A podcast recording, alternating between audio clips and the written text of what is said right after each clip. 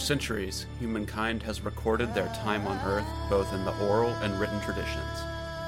However, humans are flawed, and by extension, so are our historical records. We create our own narrative. Just like our ancestors have for all time, we actively decide what is canon and what is falsehood. Our whole lives, we've been committed to exploring the depths of history for the unbridled truth. After receiving degrees from Yale, we have set our sights on the unseeable, the mysterious, and the unknown. We are the Mysteries of History podcast. So, we're speaking with James McQuiston. He's an uh, author of three books related to Oak Island. Uh, they're titled Oak Island Missing Links, Oak Island 1632, and his most recent book, Oak Island Knights. So, thank you very much for being on the show, James, uh, and thank you for your patience with our audio issues. Well, that's okay. I'm happy to be here. So, uh, um, I feel like what what really was the most interesting for me last time we talked was when you, uh, from the perspective of the treasure, like you you took it linearly through time, like where where and when the treasure in, was in which areas. So, uh, would you mind just starting off there, and and and giving us a timeline view of of where and when the treasure was located? Okay. Well, the treasure goes uh, hand in hand with the founding of Nova Scotia, and uh, the same people are involved. Uh, William Alexander received Nova Scotia in 1621, and he sent his first ship there, but it didn't make it. It got stranded in Newfoundland. So he sent, uh, that was in 1622. Well, at the end of 1622, his partner stole a massive treasure uh, from one of the richest men in Scotland. The, the man was the Marshal of Scotland and his family had been the marshals of Scotland for generations. So they had amassed about 30 castles and uh, just a mammoth amount of treasure. So uh, he stole that in 22 uh, in the October, and then the gentleman he stole it from died the following spring, and so they more or less indicted him, and he had also stolen the the man's wife, who was 30 years younger than him. Wow. And uh, did they write a country song afterwards? Yeah, really. right after that, he bought a pickup and a hound dog. But, so, uh, so they were more or less indicted uh, through 23, but during that year, 1623, uh, they were their trial was delayed it was set, then it was delayed, then it was delayed again. And in that year, uh, William Alexander did get a ship to go all the way to Nova Scotia, and they attempted a settlement about 70 miles below where Oak Island is, Mahone Bay. And that is the same year where three different sources say that a secret estate was built for William Alexander up at New Ross. So um, they their trial was uh, delayed, and then in 1625, at the beginning of the year, the king just gave them remission. Now, by they, I mean his name was Al Strachan, his new wife, his brother, and a couple other people, and uh, they were tried rather in front of a jury, they were tried in front of the Privy Council, the King's Privy Council, and that was basically run by Sir William Alexander.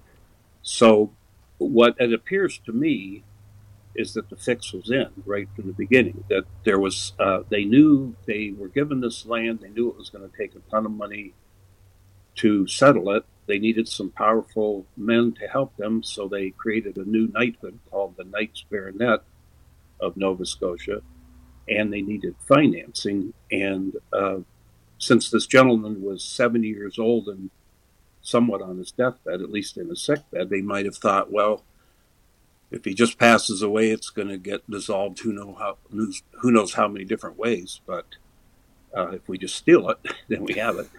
And um, yeah, there's no but, question. right. And the thing about it, two things about that are that this gentleman's uh, Marshall Keith, his son became also a partner with William Alexander and with Al Strachan, who stole the treasure. So it's not logical that if that would have been his heritage. So it's not logical that he would have uh, just said, "Oh well, I'll forgive you for stealing the most massive treasure in Scotland ever that I would have owned if he wasn't in on the deal too." And uh, so I found this in a book uh, called, it was the history of the Freemasons Lodge Number One in Edinburgh, and um, uh, there, there's a complete list of the treasure. And Al Strachan, uh, he became the world's first or third Freemason, but William Alexander's two sons became the first and the second. So here are all these people involved in stealing this treasure and, and taking it to Nova Scotia, and uh, they are the they're they're called the first non-operative accepted Masons, which is what eventually became the Freemasons. Hmm. They didn't. I couldn't find the words Freemason used in those records till three years later, in 1637. But it's essentially what they are today. They were not stonemasons; they were non-operative. Mm-hmm. So, uh, so all and as we know, the Freemasons have taken an inordinate uh, interest in Oak Island. Uh, most of the, not most of them, but a good share of the of the millionaires that have invested in it have been Freemasons, including uh, FDR, Franklin Roosevelt, and a lot of the other ones. And so, wow. and they have a like a private Freemasons tour every year. I think they have more than one of Oak Island. Different groups go there. So, so concerning this treasure, and they were funding their uh, pilgrimage to Nova Scotia, right? Um, and this is this is the bulk of of the actual amount of treasure we believe is on the island. Is that correct?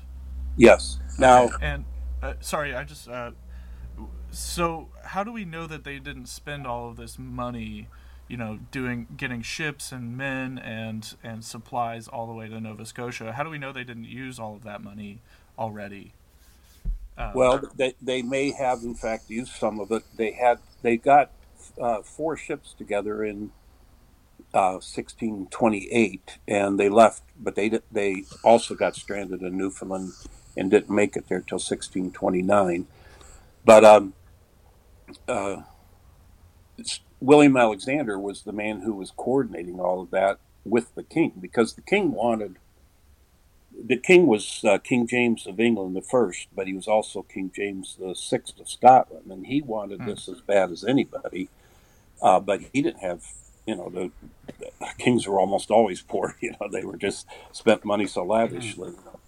But I, uh, I'm a member of the, uh, I'm a fellow with the Society of Antiquaries of Scotland, and that's a group of uh, historians uh, established back in 1780. And so I went to them with my theory and basically the question do you know or do you know a way to find out what might have happened to the treasure? And they uh, had no knowledge of it, so they sent me to uh, the National Museums of Scotland, which they work close with, uh, gave me two or three emails to contact people there. They didn't know. They sent me to the National Records of Scotland, which would be like our National Archives. They didn't know, but what they did know was that they had the court records of how they were, how their trial was postponed a couple times, and, and how he was finally given remission for the for the theft so mm. that confirmed that the story I read in the Freemasons book was true. And I found it. I found a list of the treasure in two other old books, but it's very it's very truncated compared to the one in the Freemasons. It's very completely listed. Mm. So um, and, yes. And, sorry, uh, don't mean to interrupt you here. Uh, in in this book, the the history of the uh, Freemasons of Edinburgh, does it say where this treasure came from? Does it explicitly say that it was stolen money from? Um, uh, sorry, uh, blanking here. Yes. But did it say that it was stolen money? Did it give us Yes. the source? Yes, and it even talks about how he uh, basically stole the the the wife too, and that they were married the following year after the guy died in in uh, 1623. Shortly after that, they were married. It lists all the suspects, and uh, which it's kind of surprising in a way that. Um, well, it's surprising, number one, that Al Strachan since he was known to have stolen the treasure, would be accepted as uh, one of the first Freemasons, but also uh, that they would have felt that it was so important to catalog the entire story and the entire treasure. You know, Mhm. it's just out of the ordinary because I mean, there were a lot of early Freemasons. You know, that all the first seven had links back to the Knights Baronet of Nova Scotia, which was William Alexander's group. Um, and then even some later ones, uh, but they were early on in the in the history of Freemasonry. Uh, Robert Moray and George Mackenzie founded the Royal Society, and they were both. Mackenzie was a baronet of Nova Scotia and a Freemason, and uh, Moray was the son and grandson of two Knights Baronet of Nova Scotia and Freemasons. So the uh, the fix seemed to be in to an amazing degree, and uh, you know the rich get away with it basically. Right. I mean, Yes. they're well connected. They're, they're friends with King James, and they have an, a, Yes. an agenda, a political agenda in line with King James's political agenda of of occupying and creating a Nova Scotia in, in where it is now. And uh, James uh, actually created the knighthood of the Knight Baronets of Nova Scotia, but he died four days later. So his son Charles took over, and he's the one that actually chartered each individual baronet. By the time they had to leave Nova Scotia in 1632, there were 85 baronets. Each one was required to provide six men of uh, good standing, like a blacksmith or a minister, Mhm. something. They didn't want broken men because they wanted to populate the country with good men. And I kind of have the feeling, based on a lot of circumstantial evidence, that Charles seemed to be uh, have a tough time making up his mind or taking a solid stand on things.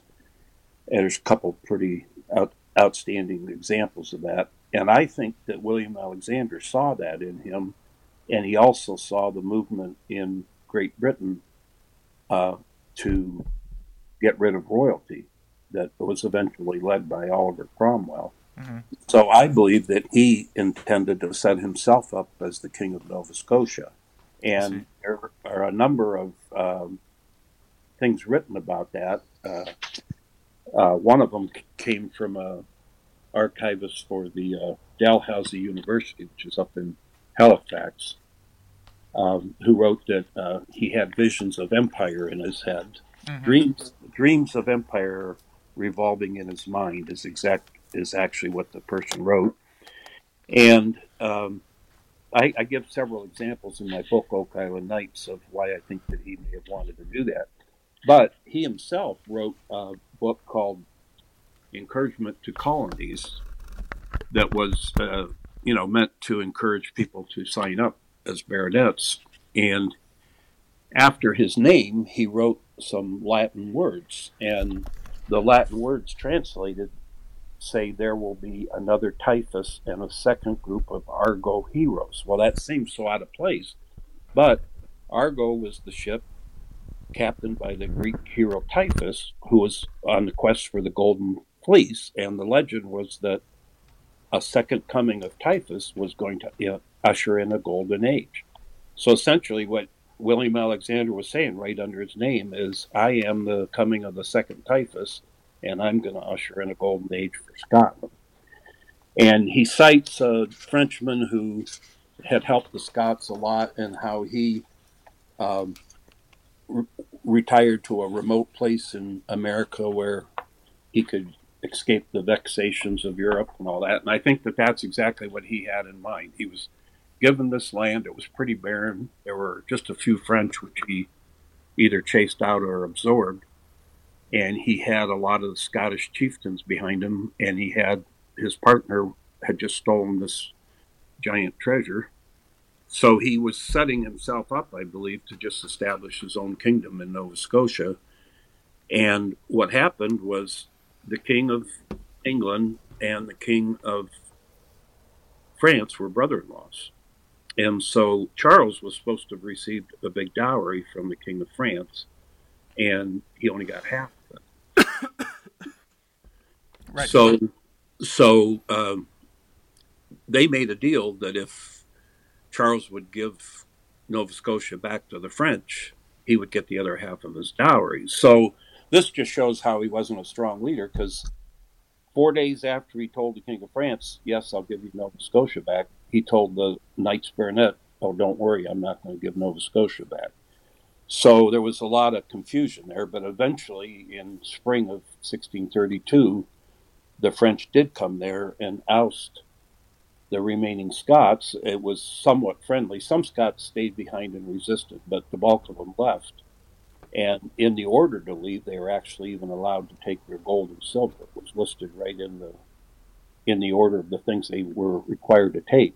Right, right. Gold and silver. So that's when I think it was in the early spring. It would have been impossible to sail back across the North Atlantic based on weather records, and so I believe they that was that is on the leeward side of Nova Scotia, and I believe they came around the Horn, saw how bad the weather was, pulled into Mahone Bay, which is the deepest bay, not depth in water, but deepest into the land. Mahone, uh, Oak Island is towards the back of the bay, protected from the storm, so that their ships right. don't don't get wrecked. And I saw two. Uh, Doug Crowell from the show there uh, showed me two different depth charts that show the water relatively close to the island in places to be up to 30 foot deep. And I looked up the draft of ships from that era, and they were it was only 12 to 16 foot deep. So they certainly could have pulled up within a a short boat ride over to the island. And uh, there's a yacht club uh, in Mahone Bay that actually has a map of how to make a direct tack from the ocean to their club. And you only have to make a little veer at the very end to scoot over to Oak Island. So um, it would have been uh, a pretty natural place to go. And if, in fact, Alexander did have a secret estate right up the hill at New Ross, uh, it would have been the, the natural place to go. Uh, Alexander had given that land around there to his only French ally in Nova Scotia, the former French governor. So uh, it would have been the most natural place to go for two or three reasons uh, until they could head back. We know they made it. Somebody made it back by June because in June, Alexander wrote to the king saying, "What's going on? The French just booted us, booted us out." And of course, Charles again said, "Don't worry, you know, it's only temporary." So I think they buried what they what they didn't think was necessary to take back and what they did not want to take back to be found out that yes we took all this with us. And it doesn't have to exclusively be uh, the Strachan treasure uh, because uh, a good share of these Knights Baronet were connected in some way in the past to the Knights Templar um, if you look at the entire list, it's about, I could connect about 25% of them. But if you just look at the first batch that went, the first dozen, let's say, or two dozen, they were all connected in some way to the Knights Templar. So they were Scottish clans. They likely had a lot of treasure there, and they wanted to start a new life. Since Scotland had been absorbed into England, you know, I believe they wanted to start a new life in in uh, Nova Scotia. And in my book, it, I I print the uh, enticements that William Alexander was offering them. Uh, they w- they would get a sixteen thousand acre estate for themselves, and they would get a fourteen thousand acre town that they could lay out any way they want. Uh, they could name it whatever they wanted, and the idea was to have a hundred of these around the coastline of Nova Scotia, so it would establish um, a strong country there, and would all be led.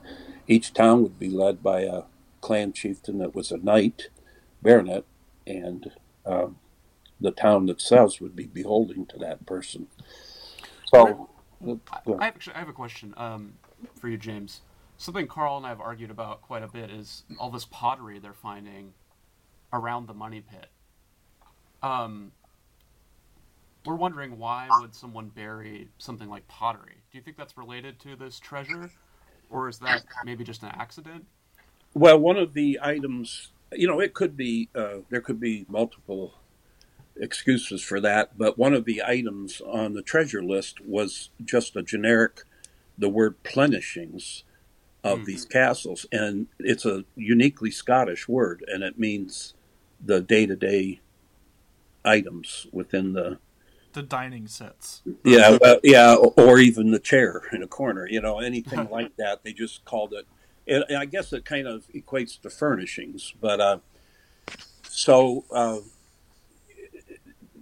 that is. Uh, I can't think of which one it was. Uh, maybe Chappell, but no, it was Dunfield. Robert Dunfield that did, did the digging with the uh, bulldozer. He found some and sent it to Oxford, and they dated it to the 1600s, which is great for my theory. Hmm. And um, but other items that have come up out of there that are directly on the treasure list. One of them is uh, there were two gold chains on the list, and in 1897 they pulled up three links of gold chain. Now you know that doesn't absolutely prove it, but right, right. Similar. Gold chain can come from anywhere technically. I mean, yeah. Yes, and the other thing that was on the list was uh, 36 dozen gold buttons. Now, the reason why that would be considered a treasure is because they would actually wear buttons, and if they ran into somebody they owed money to at a party or something, they would pop a button off their coat and give it to them to pay their debt. So, um, they did find that one gold plated button out of the Gal 1 spoils. Now, I don't mm-hmm. know if that would qualify, but it was gold and it was a button. But the one that's the most enticing is the parchment because in 1897 they pulled up a piece of parchment that had uh, India ink writing on it. Well, that pit had been uh, flooded since uh, um, 1804. So for 93 years, this piece of parchment lay down there in water, but it was not smeared. And Yet when they pulled parchment up in 2017, that was all smeared. So what that tells me is that that parchment was in some type of waterproof container yes. until the drill bit hit it and pulled it up. Well, I think well, I think another uh, salient point about the parchment is that there is no reason for somebody who's a searcher, let's say, searching for the for the treasure. There's no reason for them to like even if parchment is a rele- relevant way of writing uh, during the time that they're searching, there's no way that they would have written documents down while they're actually digging for treasure. So I, I feel like the parchment is really significant to me mm-hmm. because it actually signifies the, yes, somebody intentionally put like or dug down here to hide something. There there's this parchment is something that was hidden Yes. And, and, and buried him to be protected. And what's interesting about the treasure list is that the very last item on the list, it's called, it says a grit cloth bag containing the title deeds for all these castles. Well, I had no idea what that meant, so I contacted all my sources in in Scotland, and they eventually put me in the, in touch with the uh, main uh, curator of historic fabrics for uh, the Scottish National Museums, and she said that grit simply meant great. It was a great cloth bag, and she said what they were were they sometimes call them seal bags, but they're a thick canvas bag that's soaked in wax, and then the deed is put inside of it, and it's sealed to be waterproof. And the reason for that is because some of these castles stayed in the families for hundreds of years, and that was the title deed for that castle. So they had to be able to pull it out a couple hundred years later and have a readable deed in order to transfer it. So if you imagine that this piece of, and they were always written on parchment in India ink. Hmm. Uh, Right. Parchment was generally used for higher end uh, documents, not. Can I can I ask you what exactly is Indian ink? Uh, I think it's made of soot and vegetable or animal oil. I'm pretty sure. Hmm. Uh, but so, um, if that were the case, and there were several of maybe there were several of these seal bags down there, one for each castle, or maybe they were put inside of a larger bag or whatever. But they would hold the water back until it was punctured, and you can imagine a you know big metal drill going down through it would puncture it, and then if that came right straight back up and didn't have time to really soak in the water, you you could see the the lettering on it. So Now, I- James, if you're, you're sure that these aren't the lost works of William Shakespeare, right? Well, I don't think they are, but uh, William Alexander was uh, well known to Francis Bacon. They they were both on the Privy Council. They were both poets and writers. They lived at the same time. Actually, while in the same year that uh, same years that Alexander was trying to get his um, build his utopia in Nova Scotia, Bacon wrote his very last book about a utopia to the west. Now he placed his u- utopia over in, I think the over by China or something, but uh, they were both of the kind of the same mindset: is that there's a it's a big world out there, and we don't have to live in plagues and under the Pope and, Mhm. and under the King and all that. We can go somewhere else and create a utopia. So they knew each other, but I, I don't think I don't buy into the plays of Shakespeare. If anything, I know Bacon was concerned that when he died, which he did die before the ship left, he died in 1626 and the ships left in 1628. Um, he was concerned that either his enemies would uh, destroy his work or they would plagiarize it. And so he had even talked about burying his, and I'm not talking about his Shakespeare plays, I'm talking about his scientific papers because he had written a ton of uh, you know when he died he was actually working on how to freeze chicken. And he Oh, wow. was he was uh, out in the cold weather working on it and caught a cold and died. That's but he was he was arrested in 1621 the same year alexander received nova scotia. Um, because of his scientific writings because they were considered heretical you know Right. so um, he, so then King James got him out of prison, but at that point he pretty much gave up on politics and the court and all that. So I don't, I don't say that there wasn't some kind of Sir Francis Bacon writings taken with them for posterity. Just you know, not with the idea, that hey, we're going to go buried on Oak Island. Right. Like, it Hey. just be coincidental. Yeah, take and when you start when you get your university started there stick my papers in your book and Yeah. speaking of universities this i i didn't add this to my book till the saturday before my presentation because i only found it out the week before but dalhousie university that's up in uh, up in halifax Mhm. And uh, that was started by the earl of dalhousie who had previously been the grand master of the scottish freemasons uh, two two uh, earls later, that is the man that this book about Edinburgh Lodge Number One was written to. His name was, or he was a Earl of Dalhousie, um, and he was not only the ma- Grand Master of the Scottish Freemasons, but he was the acting Grand Master of the English Freemasons. He died a year after that book was written, and he was the acting. So, what really adds to the fact is that another Freemason, early Freemason, that was uh, initiated uh, was uh, the Dalhousie Earls. Their their actual name was Ramsay. Well, uh, David Ramsay was the personal assistant to King James, and he was initiated as an early Freemason. And the witnesses for his initiation were two sons of William Alexander and Al Strachan, the first three Freemasons uh, witnessed his. So that puts the Ramsay family directly in contact with the Strachan family and the Alexander family. And so now you have uh, Dalhousie University being started by the Ramsay family. And the early Oak Island Association, one of the first ones to actually do serious digging, they had their meetings, held their meetings at Dalhousie University. And the guy who translated the 90 foot stone was a language teacher at Dalhousie University. Well, in addition to all of that, the uh, Bank of Nova Scotia held their first meetings at Dalhousie University. Well, one of their very first investors was a man named William Strachan, and his nephew, John Strachan, owned the Nolan Cross lots on Oak Island.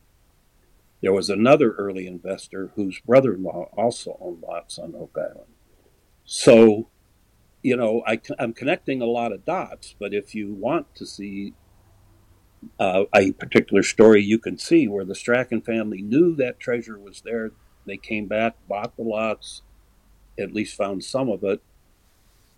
Now they have all this money, so they invested into what was it was its original purpose was to finance Nova Scotia. So they invested into the Bank of Nova Scotia, which meets at Dalhousie University, started by their friends, the Ramsays, and that becomes Scotia Bank. James, I, I have to ask you a question here. Is there an, is there any other plausible reason why so many of the central characters in, in our Oak Island story would be drawn to Oak Island other than the fact that they're burying treasure there? I mean, is it like the it is it the modern day equivalent of like Malibu for the for all these Scottish people? Like, is this is this the most romantic beach they can find? I I'm wondering like why are they going here if not because of treasure? Well, that and as I was saying earlier, um, if you were wanting to get away from a rough Atlantic Ocean, you'd want to go to the back of the bay, and it's at the back of the bay, and it's near land.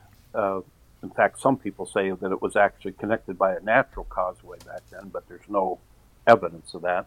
But at least it's close to, ma- to the mainland, and it had fresh water on it that was fairly easy to dig a well to get fresh water, which obviously was always needed if you're at sea. So um, it, and if in fact Alexander did have a secret estate built up at New Ross, it was right below New Ross along Gold River. Whether Gold River was navigable or not, there's two different schools of thought on that, but it doesn't matter because at least it gives you a, something to follow to go up the hill to the lake that's at the top that is the headwaters of it. And right there is where the foundation was built. Also, at that foundation is the the well that they showed a couple of years ago that's um, still uh, has good water, and nobody knows when it was built. A very well, a very well built well, um, one of the best around there. And uh, so, one of the things that prompted the new book and uh, caused quite a bit of excitement was that back in 1975, a knighthood medallion was found in the dirt just off to the side of the foundation. Well, nobody knew what it was, and there was only one existing photo of it. It was a Polaroid. It was very out of focus. But uh, Doug Crowell had told me about it. They knew that the, it was dated 17, I mean 1671, and uh, they thought it was a French medallion because it had French type on it. But it was the Order of the Garter Knighthood medallion for Great Britain, mm-hmm. and so uh, since it was dated, I went and looked at that date, and there were only three men initiated as uh, Order of the Garter Knight in that year. Wow. So I was able to track down the other two medallions. One was given to the King of Sweden, and uh, that was in a Swedish museum until it was stolen with a lot of other items, and they believe that was all melted down for whatever uh, silver or gold was in was in the prop, the items that were stolen.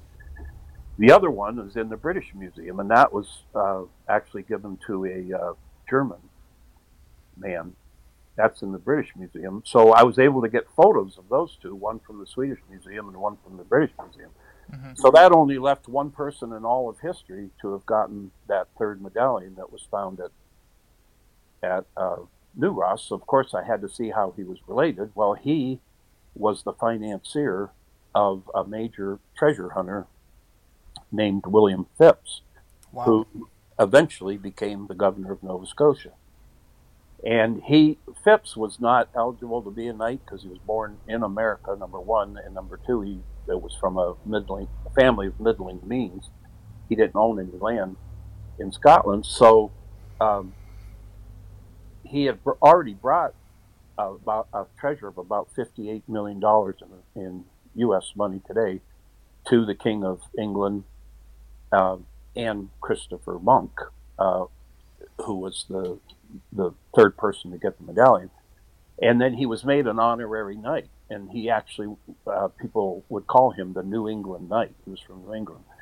He's like Even the equivalent of I, I don't know if you watch Game of Thrones. He's like the Onion Knight. In other words, he he did something great, so they gave him an honorary title for right. being a good guy. And I think that uh, my theory is that Christopher Monck gave him his medallion because he had just been handed millions and millions of dollars, and he did give uh, wife a cup that, in today's money, appears to be worth about a quarter of a million dollars. So, oh he was generous, and you know, if he gave her the cup, he had to have given Phips something even nicer, since he's the man that did all the work to get the treasure off the ship. So, uh, and and the kicker for the whole thing is that in Phips' own diary about his uh, adventures into Nova Scotia originally, before he became governor, he said that his he and his men were searching for plunder. That was the word he used. Uh, by land, by sea, and underground. So he writes back in the early or the mid 1600s I am in Nova Scotia digging in the ground for stolen treasure. and, and so, what could what I mean, like I, I'm just theorizing. What are any kind of plausible alternatives to our Oak Island treasure that he could be looking for? I mean, there isn't that much history in the Americas at this point, and if there's not a lot of history, there's probably not a lot of money either, other than you know what we already know about about the the knights coming across across the ocean. Right, and the only other place that had much settlement before this was the Port Royal colony on the leeward side of the island that William Alexander had overtaken to chase the French out. Up in Cape Breton uh, and most of the rest of Nova Scotia, there was there were very few settlements. It was mostly the Micmac First Nations tribes that controlled them. There were a few settlements, but there's no other indication of any kind of treasure, as you just said. Uh, so what what was he looking for? And he used the word specifically plunder, which I believe means stolen treasure. So um, I think that one scenario, anyway, is that he was told by Christopher Monck, go up there and look for that Alexander and Strachan treasure. We don't know where they buried it, but we know they had something to do with New Ross. He uh, went there and the medallion itself it's on the cover of my book. It's really cool. This is the only other this is actually the only good photo of the medallion the one that's on the cover of my book. Uh, because this gentleman had never shown it in public. The day he showed it in public he showed it to me and doug and rick and he was wow. extremely nervous about it extremely nervous and we uh, rick and Doug had to get a letter from the Nova Scotia government saying they would not take it away from him. Because the way they work it up there is anything found before 1980, they don't bother people. But from 1980 on, they had so many people diving on shipwrecks and taking items and, and destroying old foundations and all that that they passed a law saying if you find anything of heritage or cultural significance, you have to give it to the government.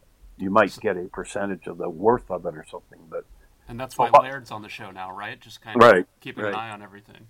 And a lot, at least some of that items, the, the items in the Oak Island Museum, they call it an interpretive center, uh, that are in there in the summer actually belong to the government. And they're on loan during the summer, and then and then they're given back so, um, but the but there's even a second kicker on top of all that because William Alexander's personal secretary, who uh, developed all the paperwork that all these knights were signing off on, his name was James Philp.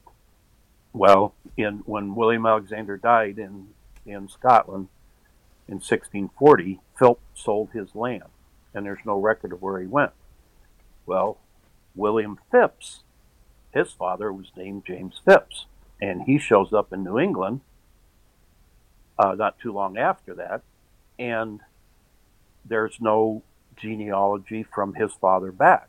So I looked up the names Phips and Philp, and they're both just diminutives of the name Phillips, and they've been used interchangeably for years. I see. So it could very well be that James Philp, the private secretary that knew everything about everything William Alexander was doing, left Scotland to save his neck because Cromwell was on a roll then, killing.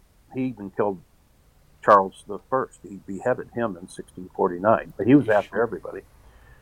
He goes over to Nova Scotia and then makes his way over to New England, which is just right across the Bay of Fundy. I think it's 200 miles over roughly. And his son William grows up there, hears about the story from his father, but doesn't know all of the story. He just knows there was this treasure stolen. He tell he takes he gets the Spanish galleon money, takes it back to Christopher Monck and the King, and says, "Hey, now my dad told me about this other treasure somewhere around New Ross, in that vicinity. I don't know where." And they said, "Here's the money. We're going to finance you. You go find it." He gets to New Ross, and the, the, the medallion itself has got a little bit of damage at the bottom, and it, it we we were trying to guess what it could have happened. It's it's smashed lately. It, it looks like it. We're looking at the photo right now. Uh, are you talking about like the bottom quarter of the medallion? Yes, where the dragon is. But if you look at the opposite right. side where the text is, it's totally smashed there. Uh, so our idea was that one scenario would be that they, he actually got in a battle with either First Nations members or the French that were roaming around and was struck in the medallion. It knocked it off his neck, damaged it, and it fell in the dirt, and he had to get out of there. Or he just accidentally dropped it while they were digging or working, and somebody stepped on it, and that's what smashed the. That's what smashed it down right there. I mean, no, you know, it could have been something else. Could have been smashed before yeah. Christopher Monck gave it to him. But uh, I guess I'm skeptical that it would be smashed in battle because I, did did people wear wear medallions into battle? Well, that's a good question. I mean, I, I, think that's a good question, but he probably was very proud of it, and that was probably like when people wear ties to work. You know, that gives them. oh yeah, uh, or or when they wear when they wear badges when they wear badges yeah. that, that yeah. show how great their achievements have been. And it, it might be another intimidation factor too. I mean, maybe you wear a medallion to show off how awesome you are yeah, at killing people, I guess. but it, it, in any case, it ended up there with no explanation and laid in the dirt till they they were playing. These two gentlemen, they were playing with their Tonka toys in the dirt when they found it. Wow. And the wow. one, the one guy, he that actually owns it is the is the guy that pulled it out of the dirt and he's been been very protective of it all these years, never showing it to anybody because he was afraid they were going to take it away from him. And you know, mm-hmm. if you're a kid and you find something like that, it's silver. It's about a little less than two inch circle, and it's a little less than a quarter inch thick. So, you know, just in its silver value, it's worth something. But his it, its historic value is, or you can't Priceless. put a price on it because. Yeah.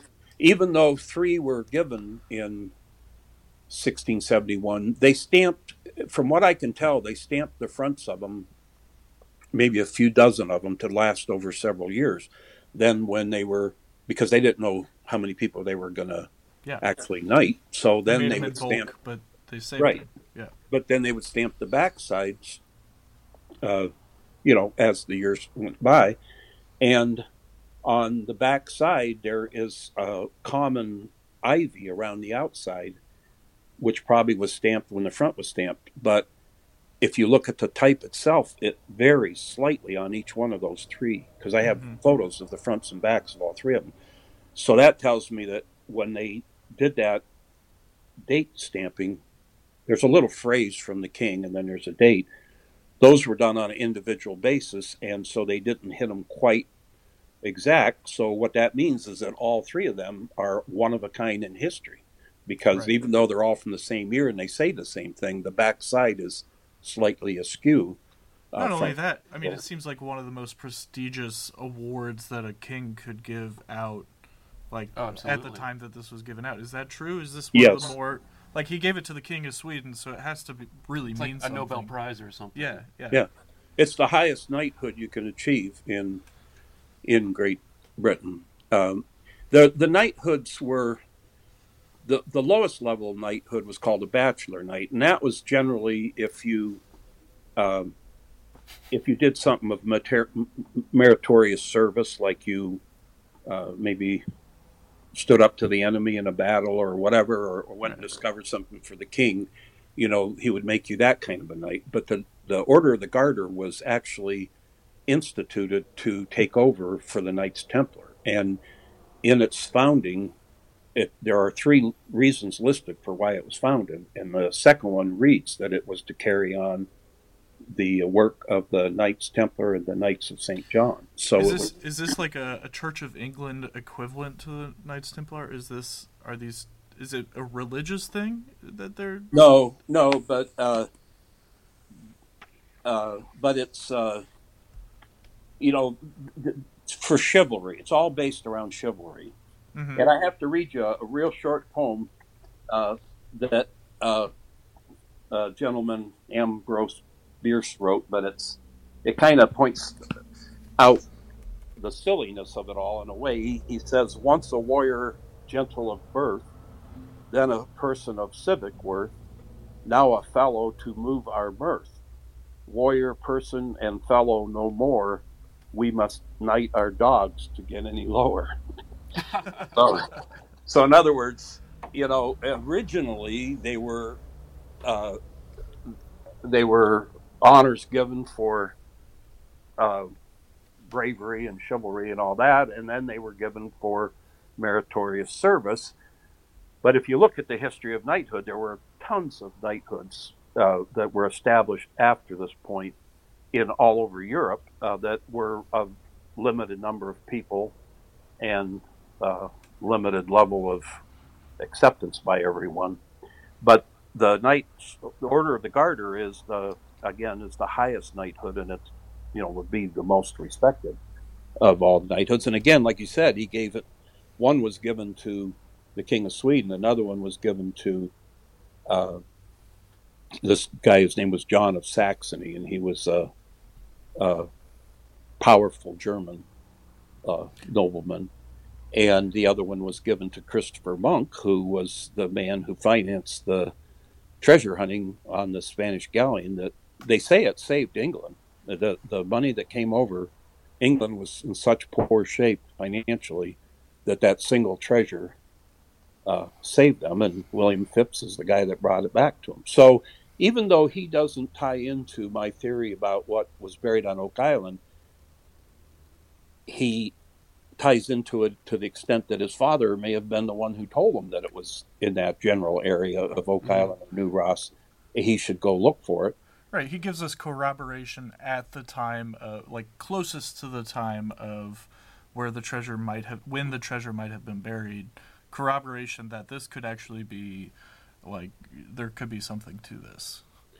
Yeah, and uh, I read, I have one article written back in the 1800s that said that people were looking for treasure in the on the Mahone Bay Islands for uh, 25 years, at least 25 years before the money pit was discovered.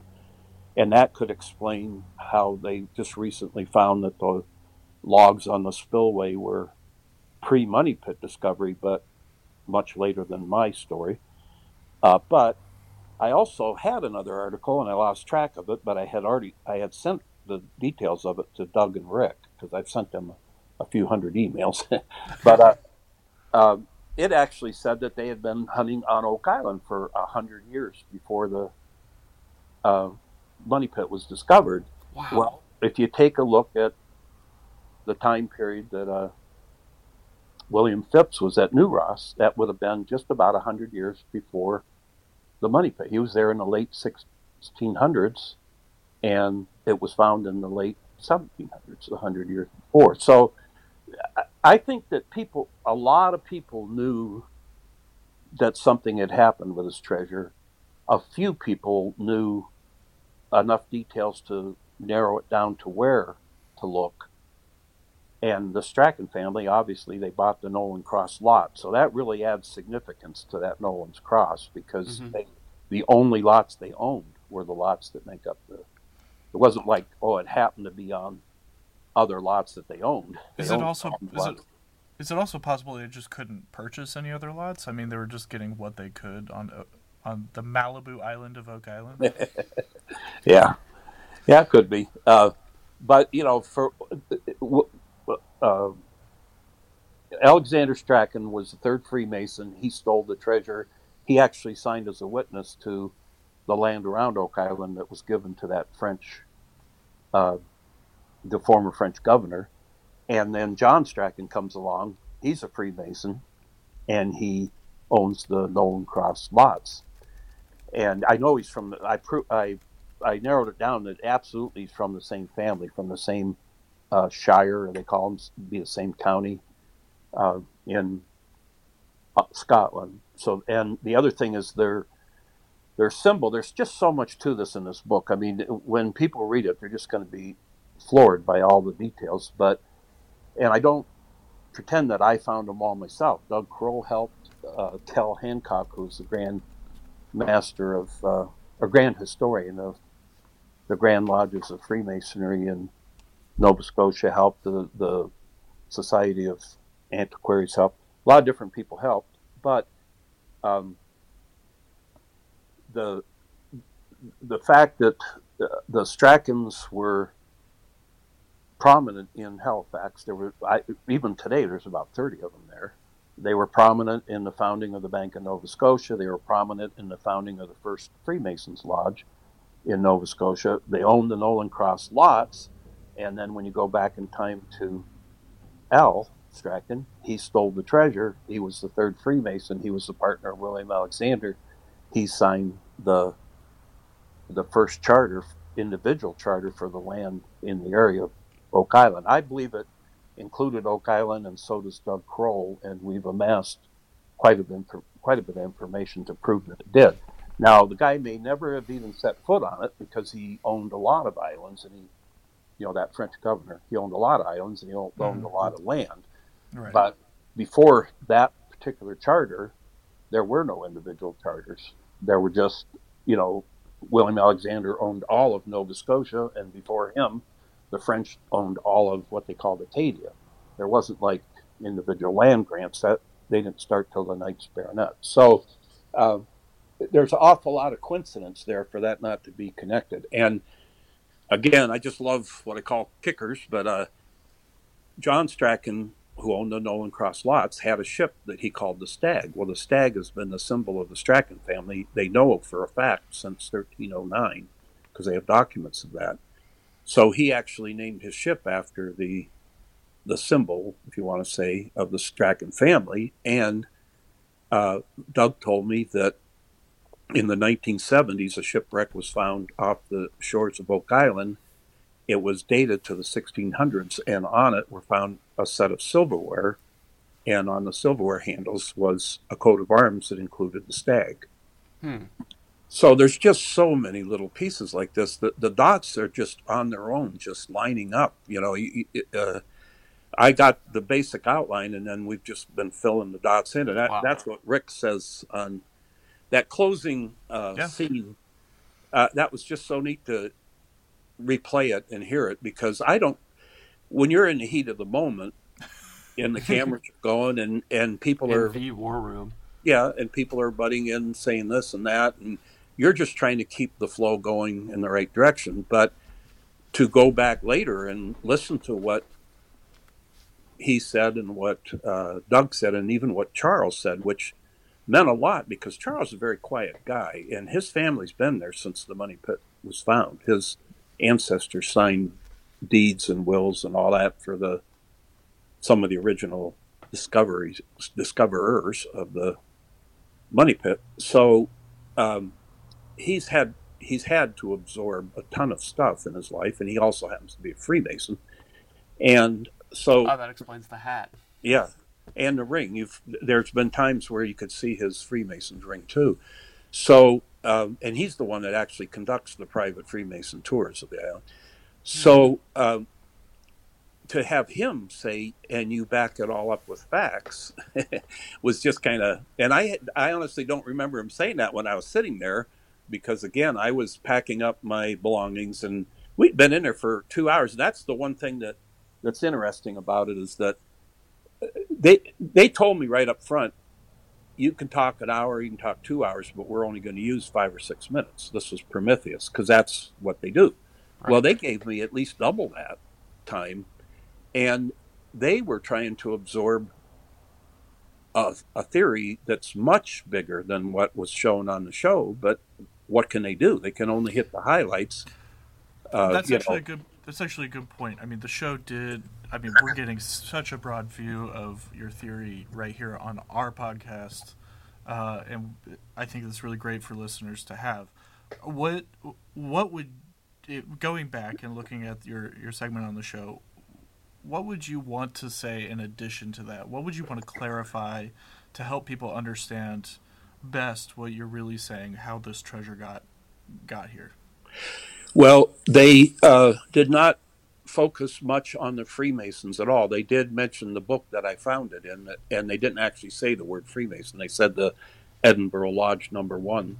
Right. Uh, but the Freemasons are a major key in this, and my whole theory uh, is a connection of the Knights Templar to the Freemasons, which everybody's been looking for that, and there may be other ones. I'm not certainly saying that mine's unique, but I gave a talk to the local Freemasons um, here. It was kind of uh, funny because it was a big room that um, I'd never been in a Mason's lodge, and it was they had the theater chairs around the edges, and I, they stood me at a podium in the center. You know, and it was a little bit. Oh wow. Uh, you know, but uh, their historian came up to me before I even started, and he said, "I've been searching for a connection between the Freemasons and the Templars for 40 years and I'm telling you there isn't one. And I said, Well, I'm not here to argue about that. I'm just here to tell you what I found.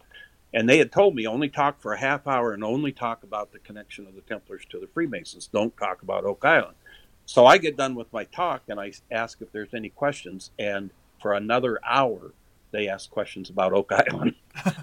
so, so, luckily, I had um, I, I know this all by heart by now. So at the end, I was selling my books. That was earlier books, not not the Oak Island Knights. That wasn't written yet. And this old gentleman was waiting in the wings, and he waited till everybody else left. And he came up to me and he said, "I've been studying this for 40 years," and he said, "I think you found the connection that I've been looking for." So you know, it, it, when you hear stuff like that from, uh, I mean, I don't know, he's probably 30 third degree Knights Templar Freemason himself, you know, and and uh, so uh, it isn't the only connection, but it, it, these, these things are all documented. In my book, Oak Island Knights. I have a lot of documents. Either I've reprinted all of them or I've reprinted the central part of them that is significant to the story. And these are not anything I made up, these are just things I found. And anybody, and I give the sources to them all. So if anybody wants to go double check my work, all they got to do is go to that source and read it, and they'll see that I'm I'm not just theorizing. This is uh, th- this is a fact, and like Rick said, I'm taking a lot of facts, and then I'm saying, well, this fact seems to be related to this fact, which seems to be related to this, and and drawing this picture of it. So, although to answer your question more directly, the one thing that I wished would have been talked about more was the Freemason connection. Also, it would have been nice if the medallion could have been talked about, but the medallion's a whole show on its own. How right. it's discovered, how we trace down who it belonged to, how it might have got there. I mean, that's more than five minutes right there. So I, I can't say enough good about the Oak Island team. Of course, they're just the nicest people, but also Prometheus because they were they never. It's not scripted. A lot of people like to say that, but it's not. Mm. Uh, they just they arrange. You know, you tell them what's going to happen, and then they have to arrange to have their cameras ready and all that. You know, but they don't butt in. And uh, I was filmed probably oh, between 19 or between 2017 and 2018. I was filmed over three days, and I would guess that the filming from start to finish um, was added up to about five hours. And not once in all that time did anybody tell me what to say. Nobody, not even the Oak Island team or anybody. They don't. They didn't say, "Well, when we get to this part, make sure you say whatever." They just listened to me and edited it. So, um, so that kind of dispels that myth that it's. Besides the fact there's so many people and so much going on, they'd have to have ten script writers writing steady, and and those guys would have to be studying their lines and all that, and that's just not the way it is there. It's it's very laid Mhm. back until the action starts. Well, And- we were talking the other day. and- It just feels like something you would want to do. That's how you want to spend your summers. Hang out with your friends. Wake go up, look for wake some up, treasure. Yeah, wake up in a on an island and just like go dig and like Gary Drayton points his metal detector somewhere and you, you say okay. Yeah, I want to be Jack Begley. Let me just say that. Well, and That's and you that, want to grow a beard, but you can't. to that point, uh, so when I was Rick called me a couple weeks before I was going to air on the show, and he didn't know which show it was going to be, but he just wanted to give me a heads up. And uh, believe me, that's the third time he's called. I was sitting in a chair, and I felt like I had to sit down in a chair each time he calls. And he's so polite and respectful when he calls. But um, I said, you know what drew me to the show, even before I ever thought about contacting you folks, is it's just like I called up some of my buddies and said, hey, you know, get the pickup truck and a shovel and a chainsaw and see if Billy will get his backhoe, and we're going to go up there and we're going to solve this damn thing. And he said that he said that's exactly what it's been. Yep. That's exactly what it is, you know. Except and so, instead of a backhoe, it's a it's an industrial drill for Yeah. oil rig. dynamite dynamite seismic drilling and and you know he he works so hard at it and he uh, i was told that he was there seven days a week most of the time during the season doug Mhm. told me that he was working 10 to 12 hour days and l- left exhausted by the end of the summer Is it really work when you're just like palling around though? I, I, Well- it doesn't seem like work to me. I, but that's hard to. that- Yeah. Obviously, he's working, but like, is Yeah. it really work if you're doing what you love? Yeah, and they and they do start the days early. They have a food trailer, and everybody goes there and gets coffee and donuts, and they they line up all the production crews pretty big, probably ten to at least ten to twelve people, and they'll say, okay, they want to go down to Smith's Cove today. They're going to do some backhoe, whatever. So you, you, and you go, and then you guys follow Gary and Jack because they're going over to lot twenty-five or whatever. So they're giving their them and their instructions like that, that so they know where to go. But the Oak Island team's there too. You know, they're all there. You know, at least by about eight o'clock in the morning seems to be the starting time, and then they just go because they're so enthused about it. They just go until the sun goes down. You know, and and uh, but uh, Rick, he so I'm standing there talking to him, and this was in a lull, kind of after all the activity was over, and uh, a lot of people had gone away, and uh, we were talking, and he o- opens up the door to his pickup truck and pulls out a chainsaw. And I said, "What are you doing?" And he said, "Well, I've got to go cut some paths for the tours because we have dynamite planted up there." That was that. that was that seismic drilling that they were doing up on the Money Pit Hill. They were just. I must have been there, you know, about the time they did that, or shortly before they did it, because the dynamite was planted. But I'm thinking to myself, why don't you go sit in the chair and talk to the tourists and let some uh, low level guy go up and cut those trees down, you know? But he doesn't want to do that. He just No, he wants to have fun. That's, Yeah. that's that's you're right. That's the whole thing. He wants to have fun. So um, they were all very nice people. Uh, um, they're what you see on TV. I'll tell you a quick story. Uh, the first year we went up there, we were all sitting on the uh, on the deck of the old war room, and uh, here comes Dave, and you know Dave's famous for that one word that they bleep. So uh, walking over to us, so my wife says, "There's the bleep bleep man," and he says, "You're effing right." Just like that, And he didn't even know us, hadn't even met us or anything, and then everybody laughs, you know. So they are just, they are just all of them are like you see. Uh, it, my experience with them over a two-year period, emailing and talking. Doug is such a fanatic about the history. Uh, Rick's just the, the heart and soul of it all. You know, I mean, uh, Marty, I only met him one day, but he's very practical, pragmatic type of a guy.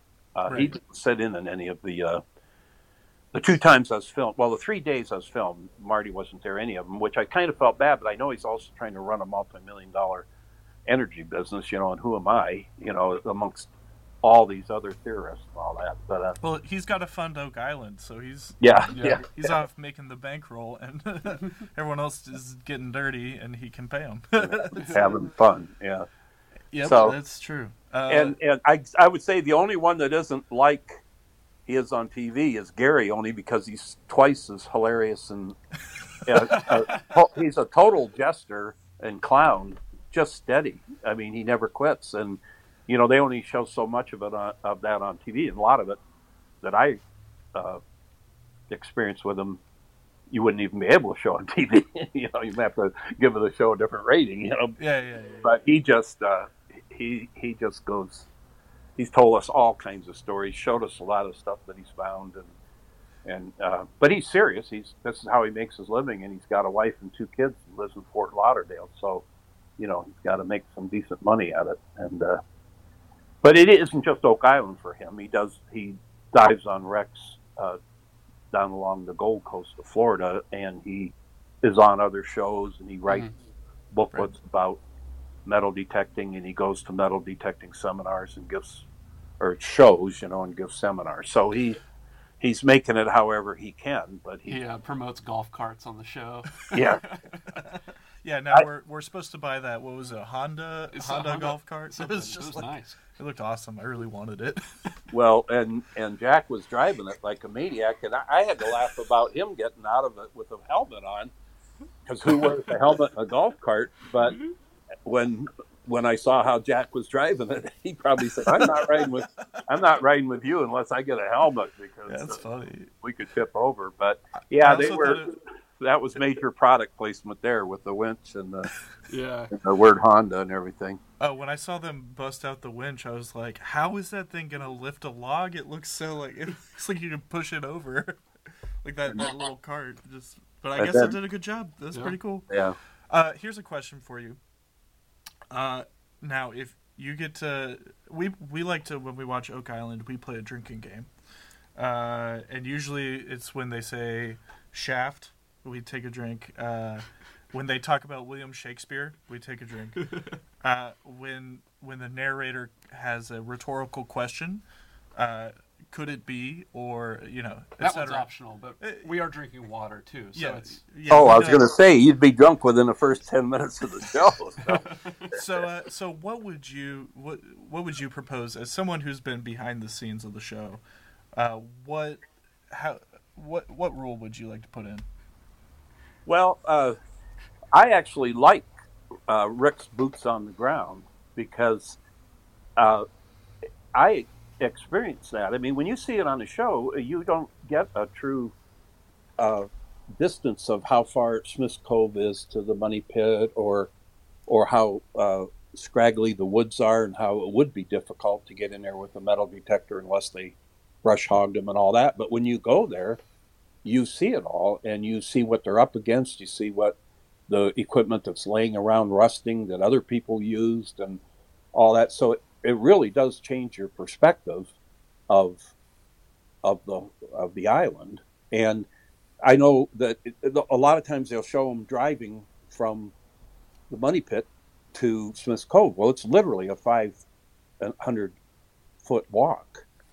But now that they've put the road in and the platform and all that, you can't walk it. So you would have to get in your you would have to get in your vehicle and drive around the horn to pull in.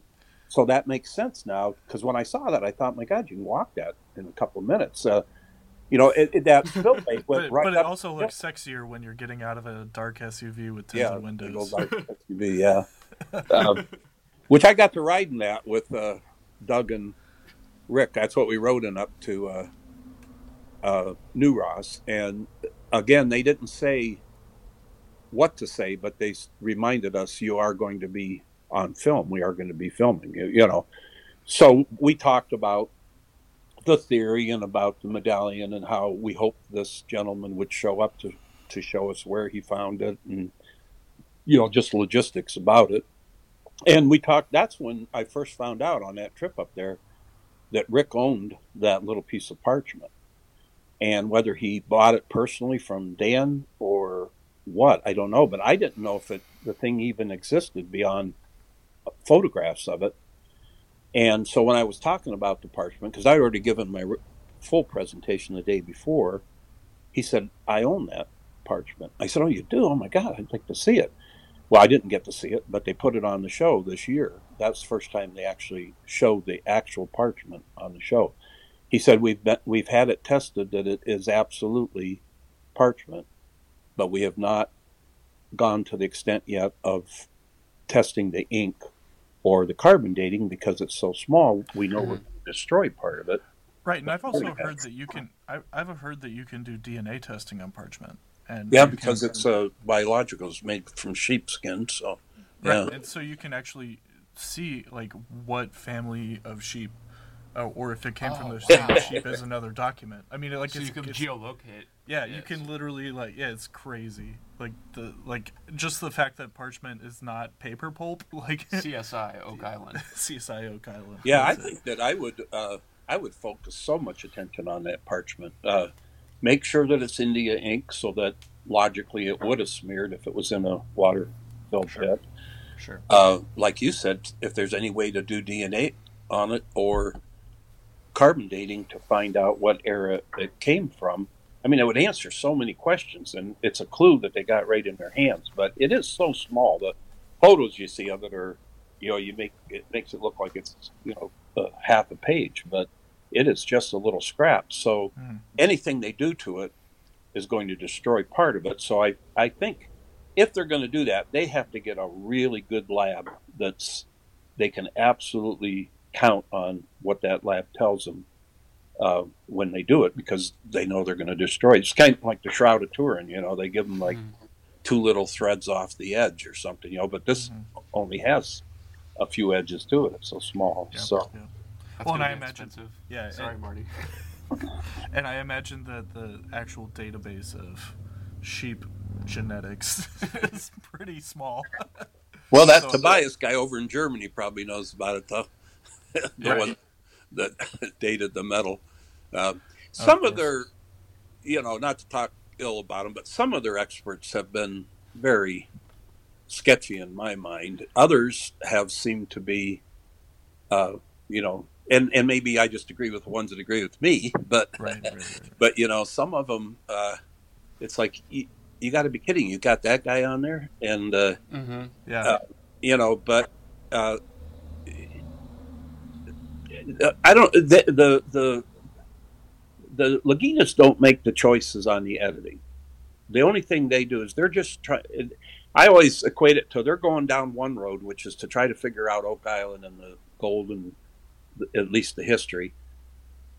Prometheus is going down another uh, road, which is to create a good show that History Channel will buy from them, that will generate uh, advertising revenue and all that. So they have two different ultimate goals, but once in a while those two paths will cross. So you know, so they Mhm. cooperate on a, when the paths cross. But they are, you know, they they're each on a different adventure.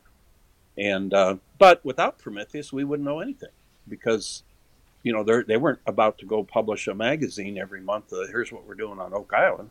Yeah. So Prometheus has given us that inside look to what's going on. And again, no matter how much they edit it, they're not controlling it. From my experience of everything I've seen and, and what I was involved in personally, they are not controlling the action. right. and I would I would say Prometheus is uh, much how like everybody talks about the the Reader's Digest article. I mean, Prometheus is a freaking History Channel show. I mean, it's it's getting so much further than any Reader's Reader's Digest article will ever get, and it even if we don't solve this in our like in the next few years, there will be other people who want to carry the torch of Oak Island. I know that. Yeah, and that's what Rick and I talk about is the the legend didn't die, and uh, you know it'll it, even if they aren't the ones, as you said, that do it, so much has been preserved, and now things are getting scientific scrutiny with carbon dating and and tree rings and all that that weren't a lot of that wasn't done until the earliest ones I think were about in the 1960s, and carbon dating itself was uh, new at that point. But now they're categorizing, they're tagging items. Uh, they have a big display of a lot of the wood they found, what they call at depth, and they have it all numbered. And then in a catalog somewhere, they have what it, what kind of wood they thought it was, where it was found, you know, mm-hmm. and what the carbon dating and all that was. So the database itself, I don't know if they have a database, but I think their goal is. Rick told me before they even got that little building uh, that where they put Zena's uh, research. He told me they were going to build a building. That was in spring of last year, and he said we. I got my partners to uh, donate a substantial amount of money for it, uh, I think what happened was what, Zena's death was a little unexpected, and now they received all those boxes and they had to have a place to put them. So they brought in that tiny house and made that their original uh, archive room. But I think their plans are to have it much bigger than that. And when he told me about it, he said, I want it to be a place where there's no TV cameras, no tourists, just uh, researchers where you go in there and you can brainstorm. Six of you can go in there and just look. Is this crap? You know, is this real? Does this connect anywhere? Uh, and so part of that to me would be a database. I, I don't like.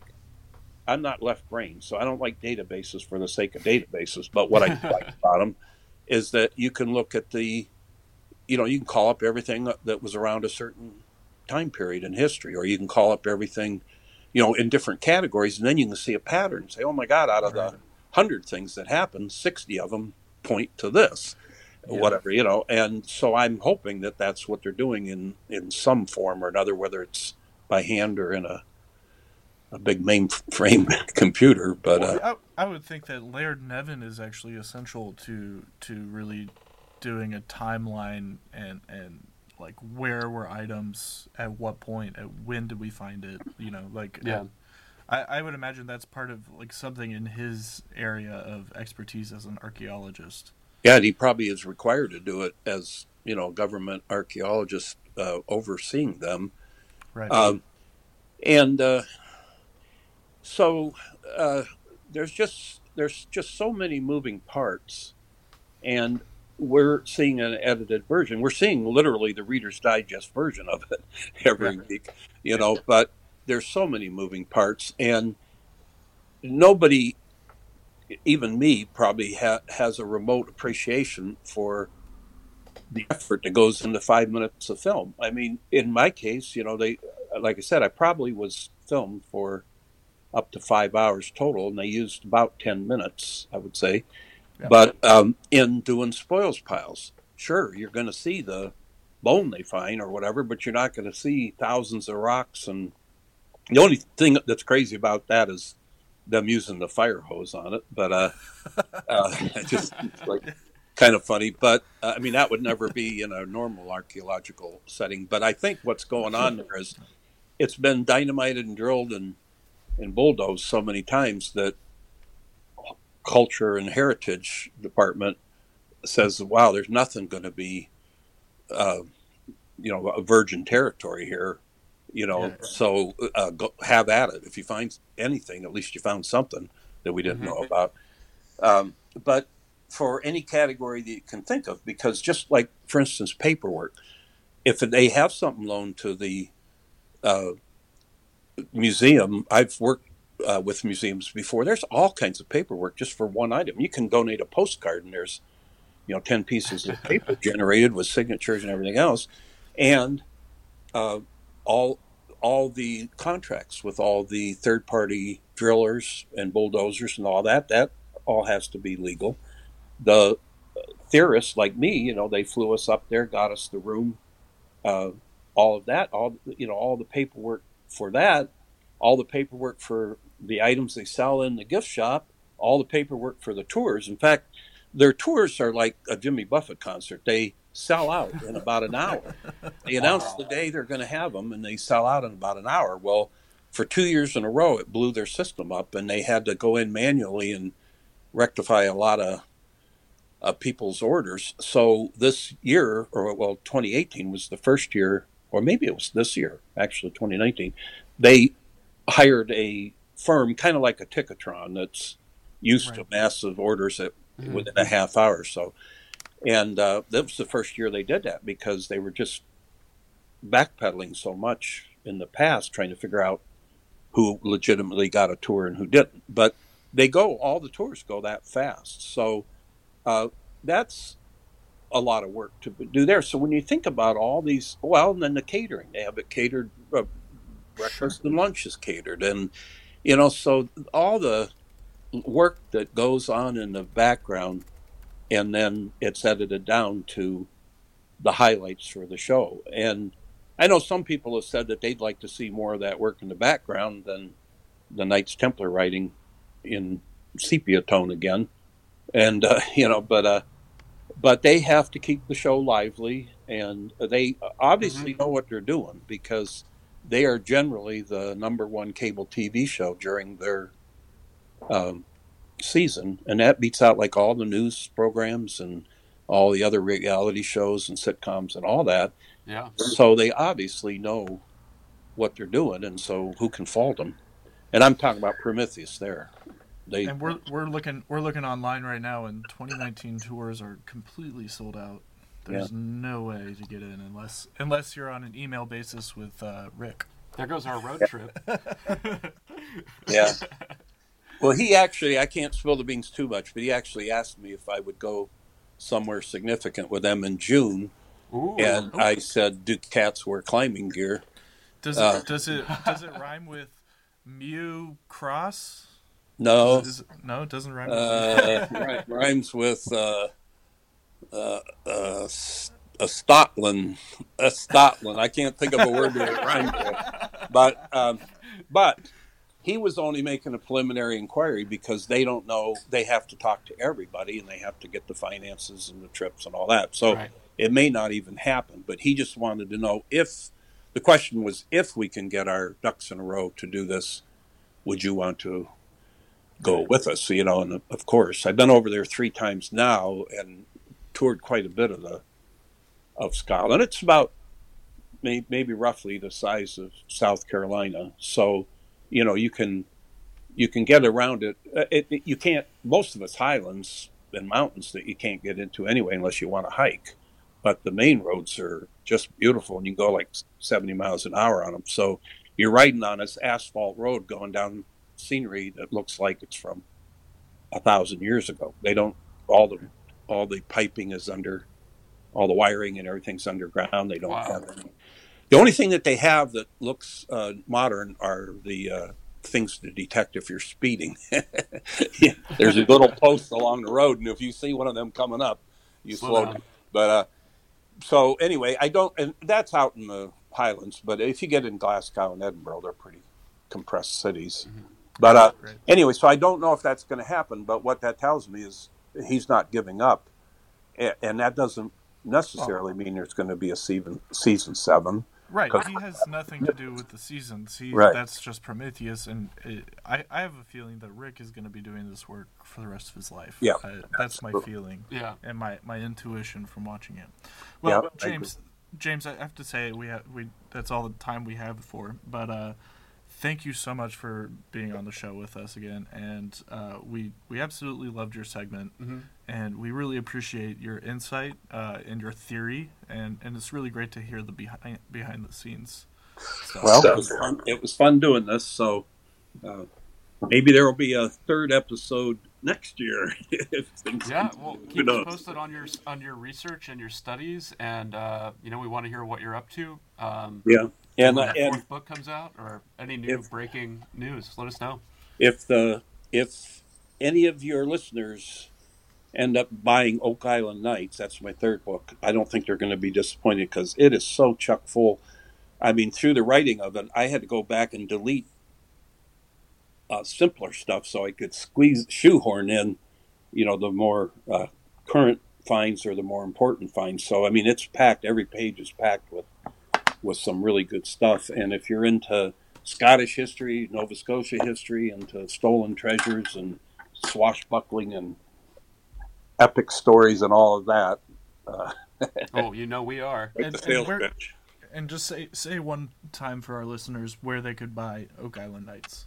Well, the main place is on Amazon. I publish through Amazon. They distribute it to other sources, but um, you know, I, I work through them. So uh, Amazon is called Oak Island Knights. You're going to find two other books on there by me too, um, but this is the main one. Uh, if you want to buy all three and have a set, that would be great too. so But, your uh, books are Oak Island 1632, Oak Island Missing Links, and Oak Island Knights. right. Thank you very much, James McQuiston, uh, scholar of Oak Island and uh, member of the Royal Scottish Antiqui- An- Antiquitary. Uh, I can't say Antiqu- it. Tongue twister. Antiquary Antiquaries. Antiquaries. took me a while too. Thank you so much for being on the show, and, and we hope you have a great day. Thank you. Bye bye. Thank you, James. Take care. Well, I really like that episode, Luke. What did you think? I every time we talk to James, it is a, an immense pleasure. His theories really debunk the mystery. I think of what's happening on Oak Island. I feel oftentimes, partially thanks to the Oak Island TV show, there are these associations of like the paranormal or absurd, like the theories as to what could be in the money pit. But James, I think, has really hit the nail on the head with his theory. I'm really, really disappointed that he's written off Shakespeare as a theory.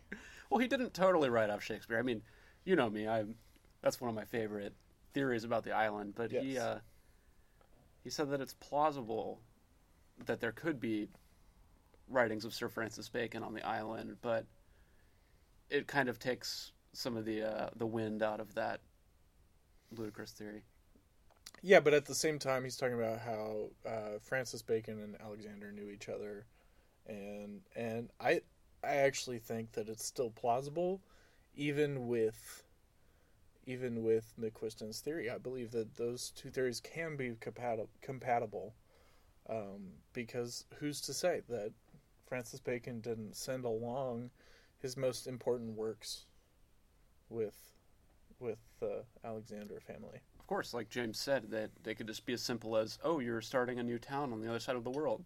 Take my writings and put them in the university when you make one." It makes perfect sense. So, Exactly. The Pirate King, right? the Pirate King, yes. Oh man. Well, I hope we get a chance to talk to James again. That was so much fun. yeah, that was awesome. Uh, look forward to our next episode, listeners. We're going to be discussing Mary Magdalene because we received a very interesting email from uh, from a, One of our listeners. a devotee, let's say, not necessarily of the podcast. We um, we mentioned Mary Magdalene in one of our previous episodes, and we have been receiving a lot of listener feedback about that specific comment. So, stay tuned, and we will see you next week.